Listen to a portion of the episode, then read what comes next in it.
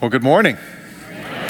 Welcome to Good Shepherd Church. If we've never met before, my name is Chris Thayer, and I'm our pastor of discipleship here at Good Shepherd. So excited to be here with you all this morning, whether you're joining us online or in person, ready to jump into the book of Daniel. If you have your Bibles with you, that's great. You can open them up to Daniel chapter 1. If you don't have your Bibles with you, that's okay. The words are going to be up on the screen at just the right time. And we go through that effort to ensure that you have an encounter with Scripture because we find it incredible incredibly important that you're able to engage with the scriptures yourself. There's two things that we like to remind ourselves of every Sunday morning when we talk about the Bible. And the first one is this even though this looks like a book, it's actually not a book.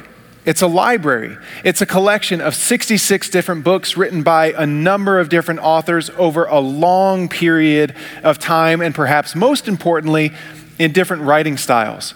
And when we're in the first half of the book of Daniel, we're in a section of the library that's devoted to ancient history, things that happened about 2,700 years ago. The other thing that we like to remind ourselves of every week, and, and you might not believe this yet, and that's okay. We simply want to let you know where we stand at Good Shepherd. And that's that we believe that unlike any other book or any other library in the world, that this one is uniquely inspired and eternal and true. And so, whenever we read it together, we do this sort of odd thing where we lift it up, not because we worship the Bible, we don't, but we worship the God who inspired the Bible. And we want to show in a tangible way that we stand alone under His authority and nobody else's. The other thing that I want to do before I say anything else is I want to go before that very God in prayer. Heavenly Father, thank you so much for today. Thank you that we can call you our Father. And Lord, this morning, I, I just, I don't take that for granted. Thank you that, that you allow us to call you our Father. And Lord, I pray that you would wake us up to the presence of your Holy Spirit. I pray that we would be united with one another and united with you. Lord, I pray that everything that happens in this space would bring glory to the name of Jesus. I pray that you would fill me with you and that the words I say would not be my own, but that they would be from you and Lord, I pray for every single one of us that whatever it is that you have to teach us this morning, that we, would, we wouldn't walk away forgetting what you've taught us, but instead, we would walk away as, as changed people who have become more and more like your son Jesus, who died on a cross for us, was buried in a tomb, and was resurrected on the third day, defeating sin and death. Help us to walk in that reality. In Jesus' name, we pray. Amen. Amen.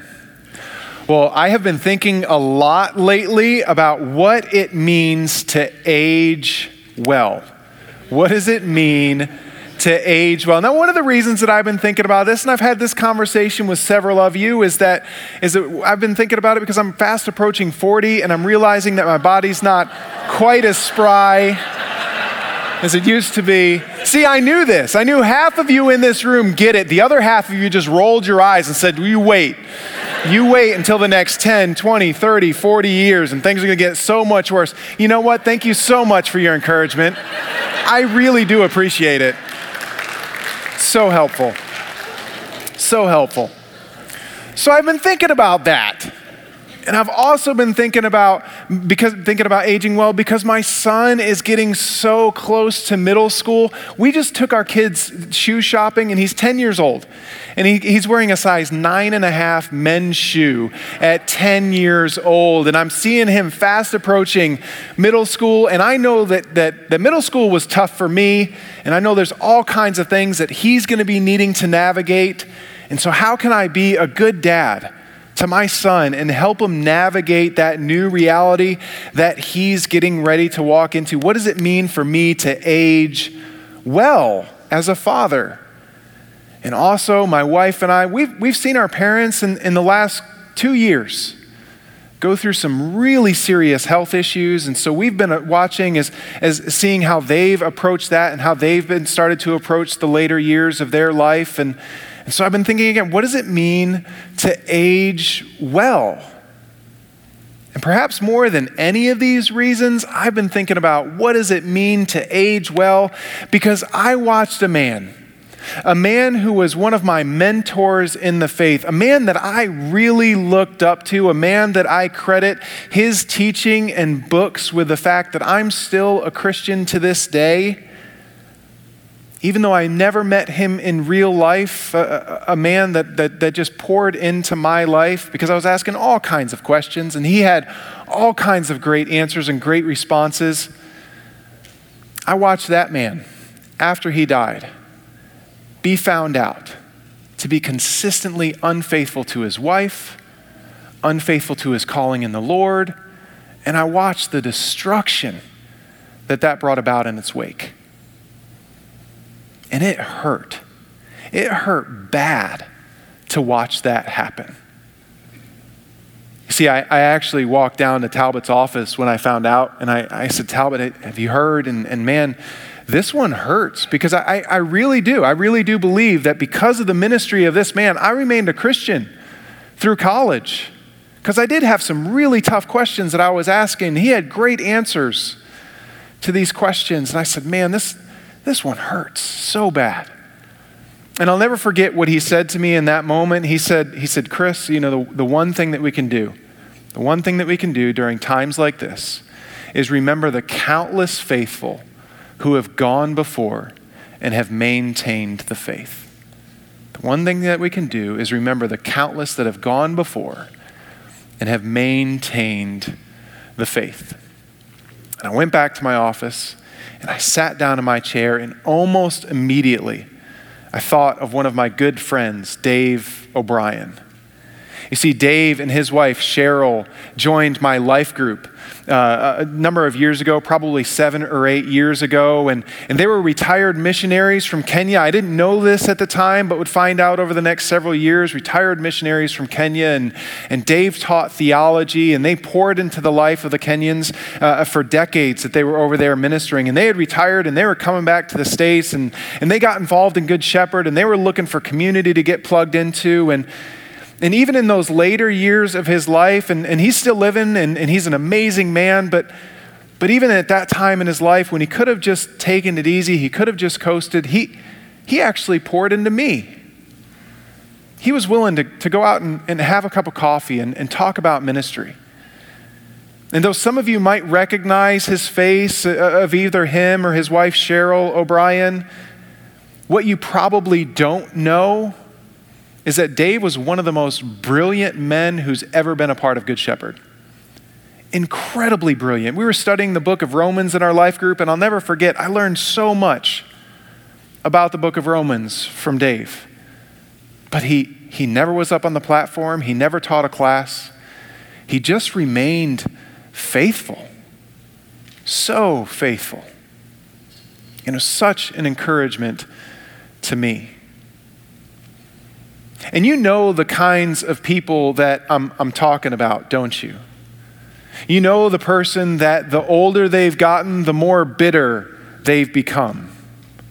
And you've seen the filters start to break down in their life, and no longer do they really care what people think about the things that come out of their mouth. And you're never really sure which person you're going to get when you chat with them. Or you've learned that there's a reason that there's a phrase dirty old men. Gosh, maybe even as I'm saying some of these things, you might realize that some of those filters that have been breaking down are, are inside of you. I, I know that I've realized this with myself lately. You see, I found myself getting more and more and more frustrated when, when my kids don't do exactly what I want, when I want, how I want, or when I don't get what I think is great customer service on the phone or in person or when, when people don't drive the way that they should or that I think they should. And, and if I'm brutally honest with myself, if I look at myself with sober judgment, I come to realize that, that I'm really a, a, a lot less bothered by what this other person is doing. It has a lot less to do with them than it, than it has to do with myself my own insecurities, my own brokenness, my own sin. It's not a fancy word, but sometimes it's a reality in our lives.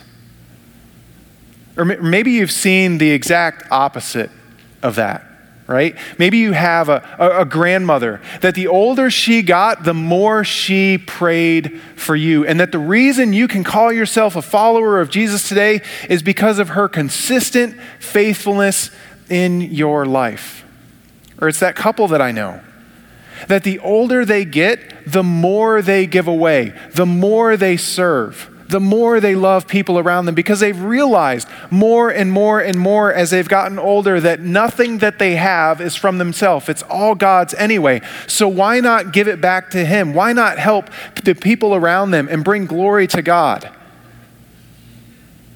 And as I step back from these kind of people, I, I wonder what, what's the difference between them? How can one group of people be so out of step with the culture around them that tells them to do what it is they want, when they want, how they want, and if you don't like it, then tough luck? And another group of people that, that gives in to their own desires so much that it brings so much death and destruction around them.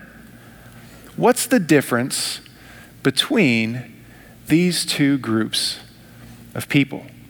How can one life be ruled by sin and another life be ruled by holiness? Or following God's commands and, and the good things that come out of that, even, even when things aren't, are, aren't always easy. Because I've seen Dave and Cheryl go through some really difficult times in life. And you know what I've seen their marriage do? Get more beautiful.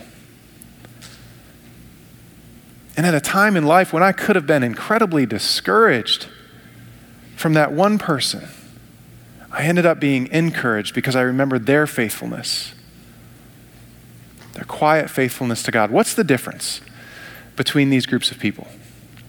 And this, this is one of the reasons why I love the book of Daniel. The book of Daniel is incredible for so many reasons. But I love all of the stories and the way that they teach us something about how to live in light of what God has done for us and through us. You see, the book of Daniel was written at one of the most incredibly difficult and tumultuous times in all of Israel's history. It was probably the most significant thing that had ever happened to them and the most difficult, including modern history. You see, Israel was in what's called a, a covenant or an agreement, a contract with God. And God said to the Israelite, If you obey my commands, kind of codified in the Ten Commandments, but included everything that God had told them to do, if you follow my commands, if you do what I have told you to do, then things are going to go great for you. Your, your crops are going to produce all kinds of great fruit. You're not going to have any troubles. Foreign nations won't rule over you. Things will go well. But if you don't do what I tell you to, if you don't take care of the fatherless, the poor, and the widowed, if you have other gods before me, if you don't take care of the foreigner among you, then things won't go well. Things will get difficult your crops won't produce good fruit. You will be under the oppression of foreign nations, and you will learn that having any other king besides me will bring hurt and heartache and pain. And for centuries, for centuries, Israel broke the covenant with God. Before we get to what happened in Daniel, which happened around 722 or a little bit before BC, for, for several hundred years before that, Israel was just on this downward spiral. And they continued to disobey God. And God sent prophet after prophet after prophet to the Israelites saying, Turn around, do something different, follow my commands, please, because you're not going to like it if you don't. And eventually, God said, Okay, I'll give you the desires of your heart, and you will be ruled by somebody other than me. And at that time and at that day and age, it was the superpower of the day, Babylon. Because you see, Israel was an incredibly strategic piece of land that, that these foreign empires wanted to have control over. And so Babylon would eventually come into Jerusalem, the capital city of the, of the, southern kingdom of Israel at this time. Babylon would come in and eventually they would completely demolish the city. They would destroy the temple to God. and it would come to define the Israelites' lives for, for thousands of years afterward. But before that, as brutal and as, as swift in destruction as Babylon was, they were also incredibly brilliant. They were incredibly brilliant at building their empire because they knew, they knew that as they expanded their empire, they needed to have people who were smart enough to help them rule all of their new territory. Because otherwise, it was going to be incredibly difficult to rule this vast empire. And so, what Babylon would do before they came in and destroyed a city is they would take the best and the brightest out of that city and they would teach them Babylonian culture and then they would put them to work in the king's service. They would put them to work in government. It's incredibly brilliant because they would train them in Babylonian culture so they could be a bridge between Babylon and the culture that they already knew. And when we step into Daniel chapter 1, we find out that this is exactly what's going on. You see, let's read in Daniel chapter 1, starting in verse 1. In the third year of the reign of Jehoiakim, king of Judah, and Judah is another name for the southern kingdom of Israel at that time. In the reign of King Jehoiakim, king of Judah, Nebuchadnezzar, king of Babylon, came to Jerusalem and besieged it. And the Lord delivered Jehoiakim, king of Judah, into his hand along with some of the articles from the temple of God. These he carried off to the temple of his God in Babylonia and put in the treasure house of his God. Then the king ordered Ashpenaz, chief of his court officials, to bring into the king's service some of the Israelites from the royal family and nobility Young men without any physical defect, handsome, showing every aptitude for every kind of learning, well informed, quick to understand, and qualified to serve in the king's palace. Now we can pause here for just one second. I love the library that we call the Bible because when we read it, there's moments of hilarity. See, see this is a book written by Daniel a person who was taken out of Jerusalem and brought to Babylon, and Daniel just happens to throw in there that he's looking for young men without any physical defect who are handsome. Daniel throws a humble brag right at the very beginning in the book that he's writing. Handsome guy, Daniel, was taken into Babylon. The king assigned them a daily amount of food and wine from the king's table, and we'll talk about that in just a minute. They were to be trained for three years, and after that, they were to enter into the king's service. So among those who were chosen were some from Judah Daniel, Hananiah, Mishael, and Azariah. The chief official gave them new names. To Daniel, the name Belshazzar, to Hananiah, Shadrach, to Mishael, Meshach, and to Azariah, Abednego. All kinds of funny names and difficult names to say in that passage of scripture. But one of the things that's crazy is I cannot imagine what this would be like at my age being taken out of my hometown, being taken out of my own country, placed inside of another one, being forced to learn their culture, and then be inside of the government, the very government that's getting ready to destroy my hometown. And this was an incredibly difficult time for Israel. The closest way that I could imagine to describe it would be if, if ISIS took over the United States, destroyed the White House and the Capitol building and then took some of our kids and said, hey, we're taking you back and we're going to train you in our culture so that you can help us rule over the United States. Hard to imagine anything like that happening. For me, much less at Daniel and his three friends' age. You see, when it says young men there, what it means is somewhere between the ages of about 13 and 17 years old. So they were taken out at an incredibly young age. And we wonder, when we step back, is, is Daniel going to remain out of step with Babylonian culture or will he, will he be in step with it? Because it would be so much easier for him to just simply give in to Babylonian culture to say, hey, you know what? I, am I'm, I'm going to be here. Jeremiah, the prophet, before a uh, book that's right before Daniel, he, he actually told the Israelites, you're going to be in captivity for 70 years. So Daniel, this teenager, knows that he's probably going to be in Babylon until he's at least 83 to 84, 85, 87 years old, I'm going to be here for a while. Maybe I should make things go well for me by just kind of falling in line. But at the same time, he had also heard prophet after prophet tell the people of Israel the reason that we're in this mess to begin with is because we wanted to be our own rulers rather than allowing God to rule over us. We wanted to define our lives by something other than God's commands. So, what's Daniel going to do? And we end up finding out. In Daniel chapter 1, verse 8, but Daniel resolved not to defile himself with the royal food and wine, and he asked the chief official for permission not to defile himself this way. Now, God had caused the official to show favor and compassion to Daniel. But the official told Daniel, I'm afraid of my lord the king, who assigned your food and drink. Why should he see you looking worse than any of the other young men your age? The king would have my head because of you. So the, the, the official's saying to Daniel, Look, I, I've got to give you this food because the king's telling me that I need to make sure you're taken care of. And my, I'll lose my head if I don't. And Daniel then said to the guard, whom the chief official had appointed over Daniel, Hananiah, Mishael, and Azariah, because it wasn't hard enough to say that twice already, please test your servants for 10 days.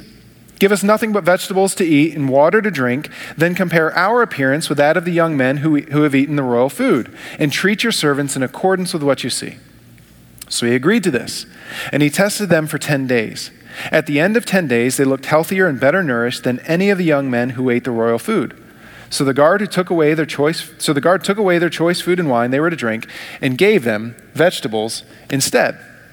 Now, this story sounds really weird to our ears. It doesn't make a whole lot of sense. What in the world is going on? Now, now sometimes in church circles, when this passage of scripture gets talked about, and if you've never heard this before, that's okay. I'm just letting you in on a little bit of an inside conversation that can happen in churches sometimes. Sometimes when people talk about this passage of scripture, they talk about something called a Daniel fast. This idea that there's a, a way to fast for health reasons or maybe for spiritual reasons that, that, uh, are, um, that mean you only eat vegetables for 10 days and drink water. And that's it. Now, I'm no doctor. That might be a great thing to do, that might not be, but that's not at all what's going on in this passage of Scripture. You see, Daniel knew exactly what was going on when the king offered him food from his table. You see, in the ancient world at this time, when the king would give you food from his table, that was the king's way of saying, I'm the one who's taking care of you. And therefore, you owe me your allegiance. I'm giving you food from my own table so that you will be loyal to me above all else. Loyal to me above all else. Now, Daniel, Daniel knew that this was not what God had called him to live. This wasn't part of the covenant that the Israelites agreed to. They agreed to have nobody, nobody above God. And so, if Daniel agreed to this kind of loyalty, then he would be breaking the covenant with God. And I love what Daniel does. He says, No. He says, No, I'm, I'm not going to have you as my Lord, but I'm going to have the Lord of Lords as my Lord. You're not going to be my king, but the King of Kings will be my king. You see, Daniel was faced with a choice of defining his life by either the Babylonian king or by God. And he saw firsthand what defining his life by anything other than God brought. He knew that it brought death and destruction and heartache and pain, and he was going to have to live that for the next 70 years at least.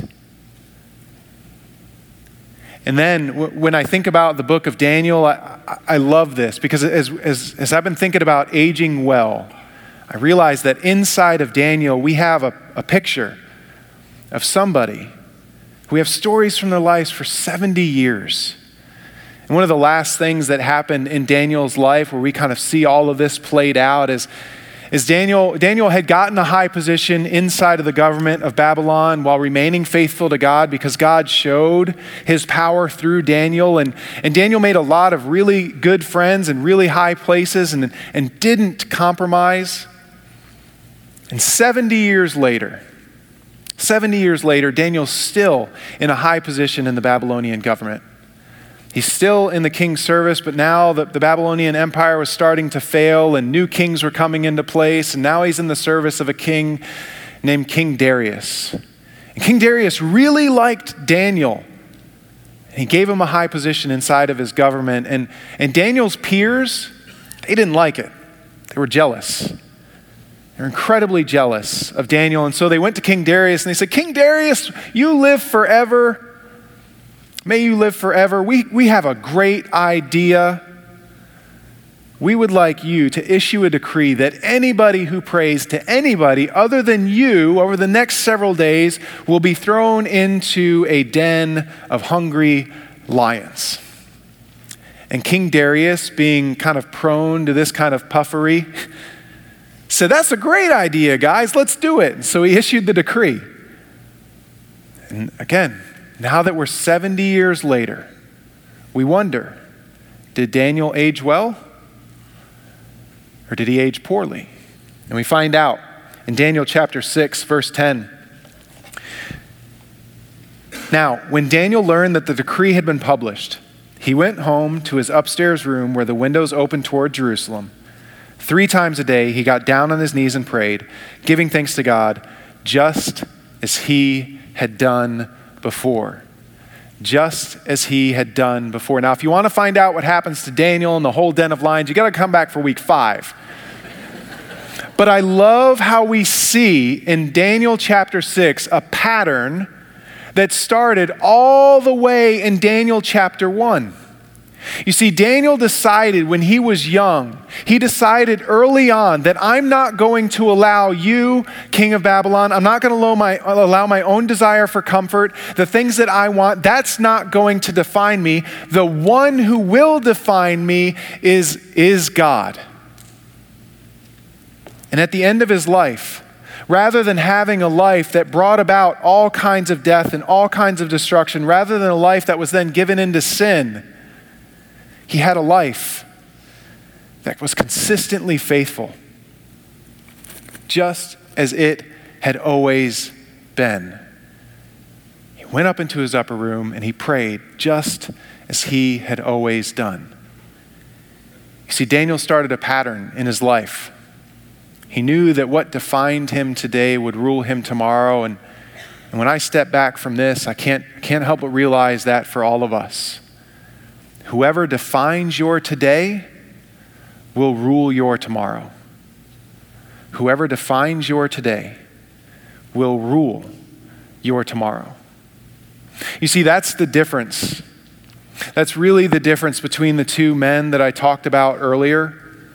The first person, and, and I don't know where it happened in his life, but somewhere in his life, he decided that his own pursuit of pleasure was going to define his life. And that same pursuit of pleasure ruled his life at the end of his life and brought about destruction to him, his family, his friends, even people like me. And so, oftentimes, when people think about the reality of sin and, brokenness, so, so many times we think the big things happen all at once. That somehow or another our, our marriage ended up in divorce just, just overnight. I don't know what happened, but two weeks ago, it went from being beautiful to being terrible.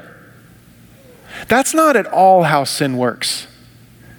That's not at all how sin works. You see, sin works like an acid slowly eating away at our hearts and minds. And what really happens is that one day you decide to pursue your own desires your own needs. You decide to look, look after yourself more than you look after your spouse, and you take a small step. And then you, the next day, you take another small step. And then another small step. And then two, three, four, five years down the road, you turn around and you wonder what happened? Why don't I have a beautiful marriage anymore? Well, it happened because you changed who defined your life over here. Whoever defines your life today will rule your life tomorrow. And then with Dave, somewhere early on, Dave decided, hey, you know what? God's going to define my life. And, and even though I'm retired from being a Kenyan missionary and I've taught theology for tens of years and done all kinds of great things, you know what? I, that guy right there, I'm going to pour into his life. I'm going to take him out for coffee and I'm going to encourage him in the ministry. And you know what? That small step that he started taking, sometime when he was young, all of a sudden started paying dividends in my life when I could have been incredibly discouraged by somebody else's failing. Instead, I end up being encouraged by the fact that God was ruling his life, even in the difficult times. Whoever defines your life today will rule your life tomorrow. So I've got to ask you a question where, where is it for you? Where is it that, that God's not defining your today? Whether you're eight or 80, where is it that right now you've, you've seen, hey, I, I've started to take a small step in that wrong direction, and I don't want to turn around and look back and see all of the wake of destruction that it's brought about.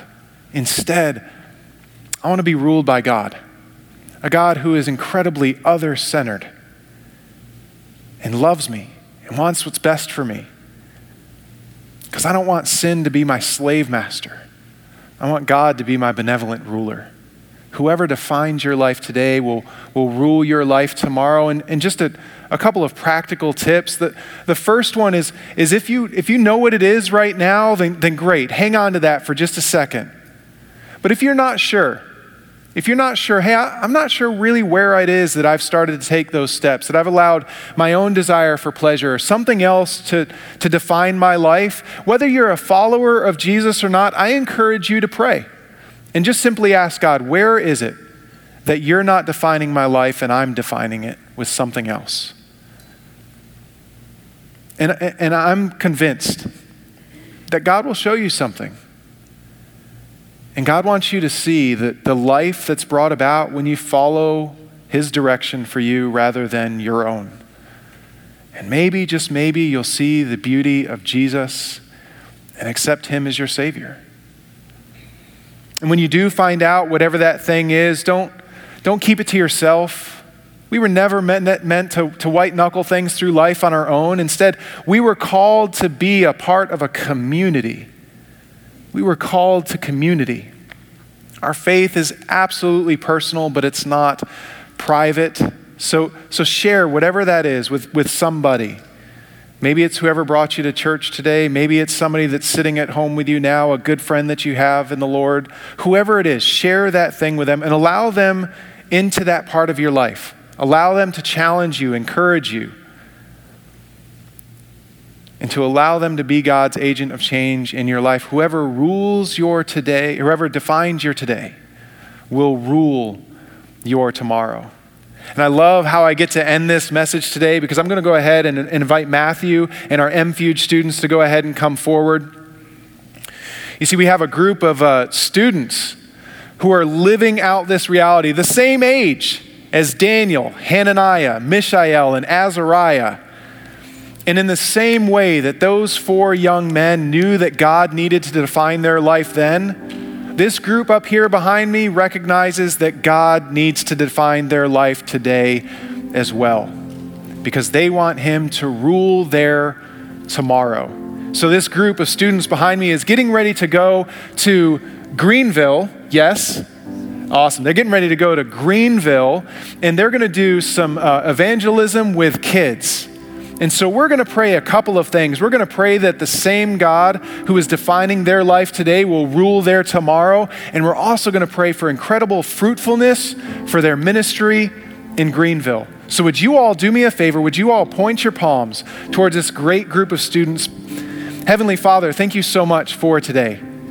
Thank you for this great group of students, Lord, and thank you that they have decided that you will define their today. And God, we do pray that you would show yourself incredibly faithful to them and that you would rule their tomorrow.